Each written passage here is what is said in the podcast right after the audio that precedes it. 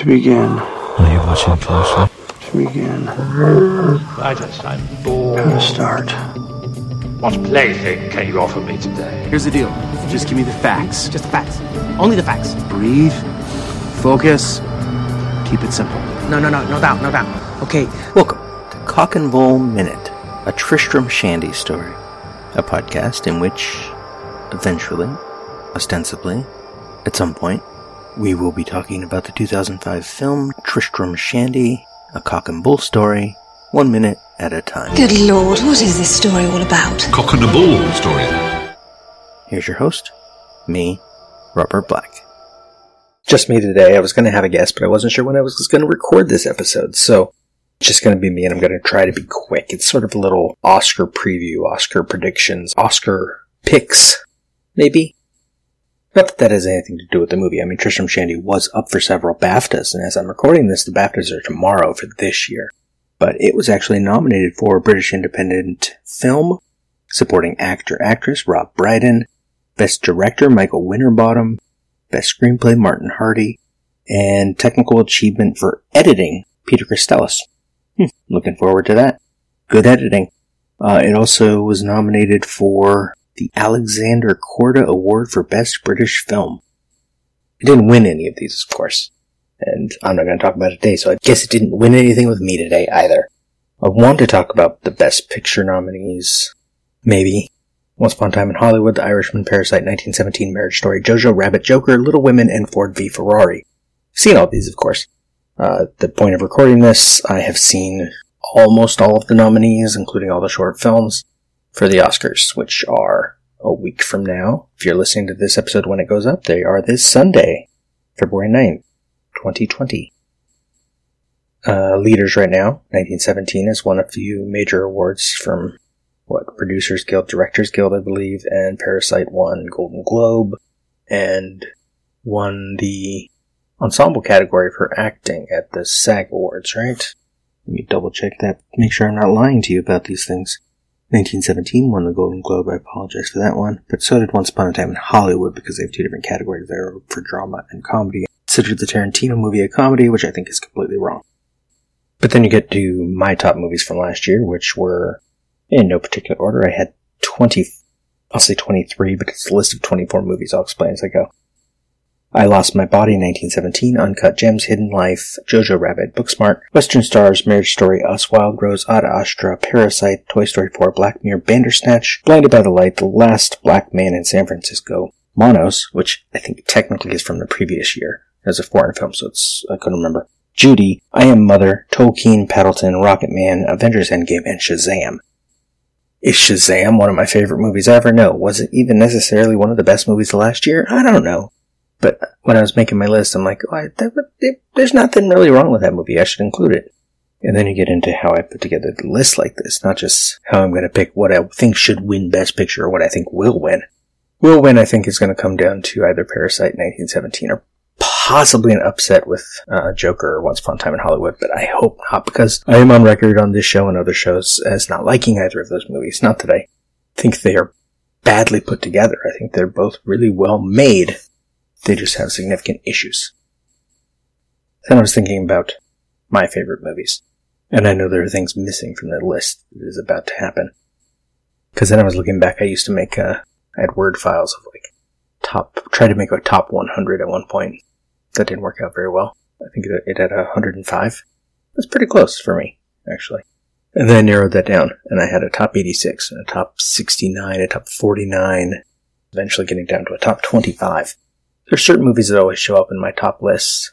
Generally, if someone asks me my favorite movies, I will usually narrow it down to a couple. And I have an official favorite movie just because I talk about movies enough that a lot of people do ask me what my favorite is, so I say it is Eternal Sunshine of the Spotless Mind.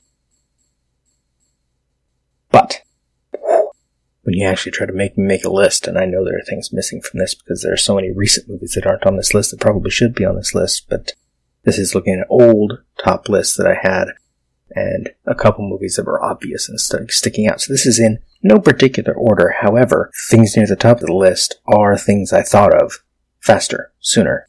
So maybe they should be near the top. What I should do is do a uh, actual breakdown where I try to come up with a top 100 and do it properly. Like, uh, oh, what's his name? The guy at Dice Tower on YouTube. His name is Tom Vasel. He does a thing where he puts, he does, it's board games he's doing, tabletop games. And he will take three by five cards and put one with each card, each game of his top, um, he actually rates games online. So he can easily get a list of like a thousand. So then he's taken basically, a th- I think he starts with a thousand, three by five cards with games. And then he'll take, is this one better than this one? Is this one better than this one? And just put two up against each other, up against each other, and over and over and over and over. Until he has a top 100. Apparently it's called a bubble sort algorithm, this process. And here's Tom Vasel explaining his process in his 2010 edition of his top 100. So when it's time to get put together my top 100 list, like I said, I go through my whole game collection and I look at all the different games that I might take and I write down anything that I might be interested in and then I put write these names on cards. Then I'm going to kind of sort out the good from the bad. Now really what I'm doing here is I'm sorting out the best from the good because at this point in time I like all these games and I like them all a lot. You know, uh, I've heard people say before, oh, you only have that game didn't make your top 100. Yeah, but out of 2,000 games, making my top 100 is a pretty big deal. Making my top four or 500 are games that I enjoy. That's one out of four games. But we're talking about one out of every 20 games I've played makes the top 100. But anyway, so I take the names and I write them all down, and the pile's much, much higher than this. But at its basic thing, what I'll do is I'll take two cards, for example, Vikings and Queen's Necklace, and I'll say, which one of these do I like better? Uh, Vikings. I put Vikings on one pile and Queen's Necklace on the next. And I'll say Giants and Sports Click. Uh, I guess Giants. And I'll put Sports Click on this pile. And then Bootlegger and Scepter of Zavandor. And, oh, easy. Bootleggers. And then once I'm done with that, I will often take this loser pile and then I'll go through them and all the winners go back up on the winner pile. Then I'll take the winner pile, do them and put all the losers on the loser pile. And I'll keep shuffling around time and time and time again until I have a pile that I'm pretty sure is all better than this pile. And then that pile's gone. And then I keep doing the same thing till I get down to 100 games. Once I'm at 100 games, I then, and this is a variation of what I did last year, is I take a game and I say, okay, I like this game a lot. Then Giants, does it come behind bootleggers or in front of it? Oh, behind. And Vikings, oh, that's worse than bootleggers, but better than Giants. And I'll keep doing that till I have them all sorted out which is time consuming, tedious, I'm sure, but really interesting. Plus, there's a whole problem, speaking of the Oscars, is how do you rate these things? How do you weigh Little Women versus Joker? How do you weigh Missing Link versus Toy Story 4? How to Train Your Dragon the Hidden World? Klaus seems like it's a frontrunner right now for Best Animated Feature. My favorite was I Lost My Body. But Toy Story 4 also has a shot, obviously. I don't think Missing Link is as good as Kubo and the Two Strings, but Laika's doing a pretty good job with their animated films. And apparently they do a good job of promoting them, getting screeners out to various Academy members and union members. So who knows? Um, my official predictions will be up on my predictions of winners, not my picks. I'll probably post on Facebook as usual the night before the Oscars, which will be after the BAFTAs, after the Spirit Awards. We've already had Critics' Choice, we've already had SAG. We've already had the other guilds, Golden Globes. Anyway, a sort of list of my favorite films. And this is a baseline for this show too, I guess.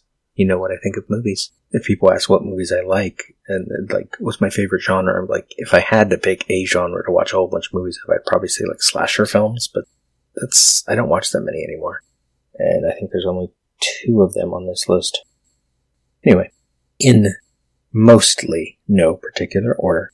Eternal Sunshine of the Spotless Mind, The Fisher King, Groundhog Day, Heat, Punch Drunk Love, Adaptation, Halloween, Sing Street, Fight Club, Highlander, The Player, Zero Effect, Chaplin, Exotica, The Princess Bride, Ed Wood, Cujo, Lone Star, Brigsby Bear, Dead Poet Society, Twelve Monkeys. By the way, the TV version of Twelve Monkeys, also really good. Cube, despite really bad dialogue, it's awesome. Anomalisa, The Truman Show, Life is a house. Everything is illuminated. Into the wild. Blade Runner. And for me, that's really any version of Blade Runner, by the way. I'll take it with or without the voiceover. Stories We Tell. The Grey. The Spitfire Grill. By the way, the stage musical, if you get the chance to see it, is awesome. Changes the ending, arguably makes it better, but I still like the movie. The Outsiders, even though some of the cheesiness of the book comes out way too much in the movie. It's a great movie. Dancer in the Dark, Can barbecue it, Memento, boil it, broil it, Moulin Rouge, bake it, saute it. Seven, Days on shrimp Bulworth, kebabs, even though it's a little problematic. Creole, Stand by Me, gumbo, Almost Famous, pan fried, Pie, fried, stir fried. Rumblefish, There's pineapple shrimp, Natural Born Killers, lemon shrimp, Say Anything, coconut shrimp, Free Enterprise, pepper shrimp, Solar Opposite, Dogville, Dave Made a Maze, In the Mouth of Madness, Bottle Rocket, Breaking the Waves, Magnolia, Shortcuts, The Ring, The Shawshank Redemption, Goodwill Hunting, Fargo, shrimp soup, shrimp stew, shrimp salad, Demon Knight, shrimp and potatoes, shrimp burger, shrimp sandwich, Lord of the Rings, the whole trilogy, Mad Max, all four of them, Star Wars, at least the original few, Texas Chainsaw Massacre, and God Spoke, the making of, Shakespeare in Love, The Blair Witch Project, Crumb, Terms of Endearment, The Sweet Hereafter, Taxi Driver, Dolores Claiborne, The Usual Suspects, The Matrix, Rob Roy, Swingers, that's that's about it.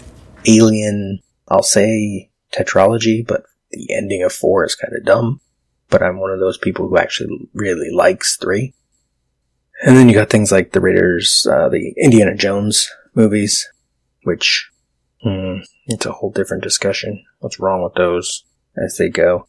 Um, you might have noticed there were no Tarantino films on that list. I used to put Pulp Fiction and Reservoir Dogs on top lists, but the more I get annoyed with his ticks, the more I kind of retroactively dislike movies of his that I liked before, because now I watch them and I see them differently.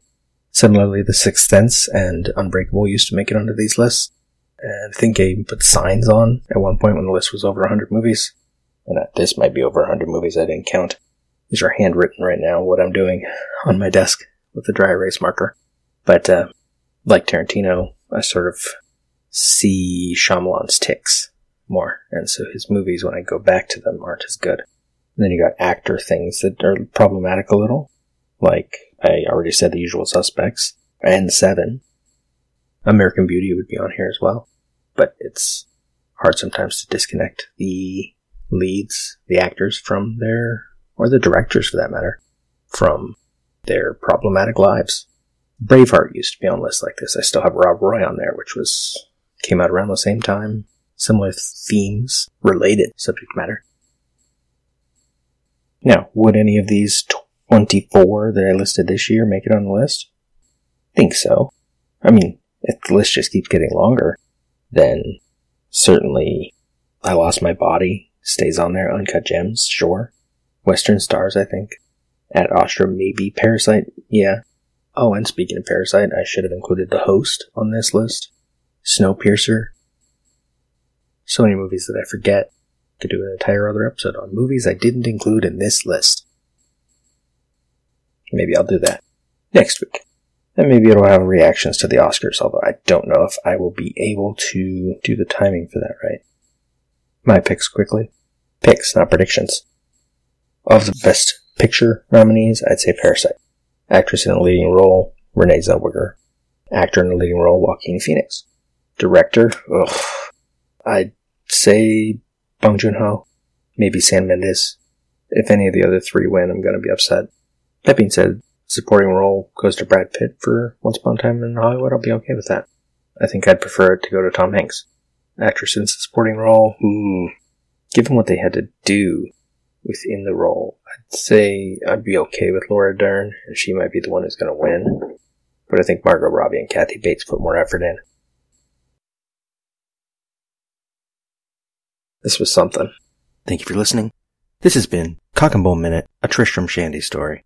Follow us on Twitter and Instagram at Cock Bull Minute, or find us in the Facebook listeners group, Cock and Bull Pub.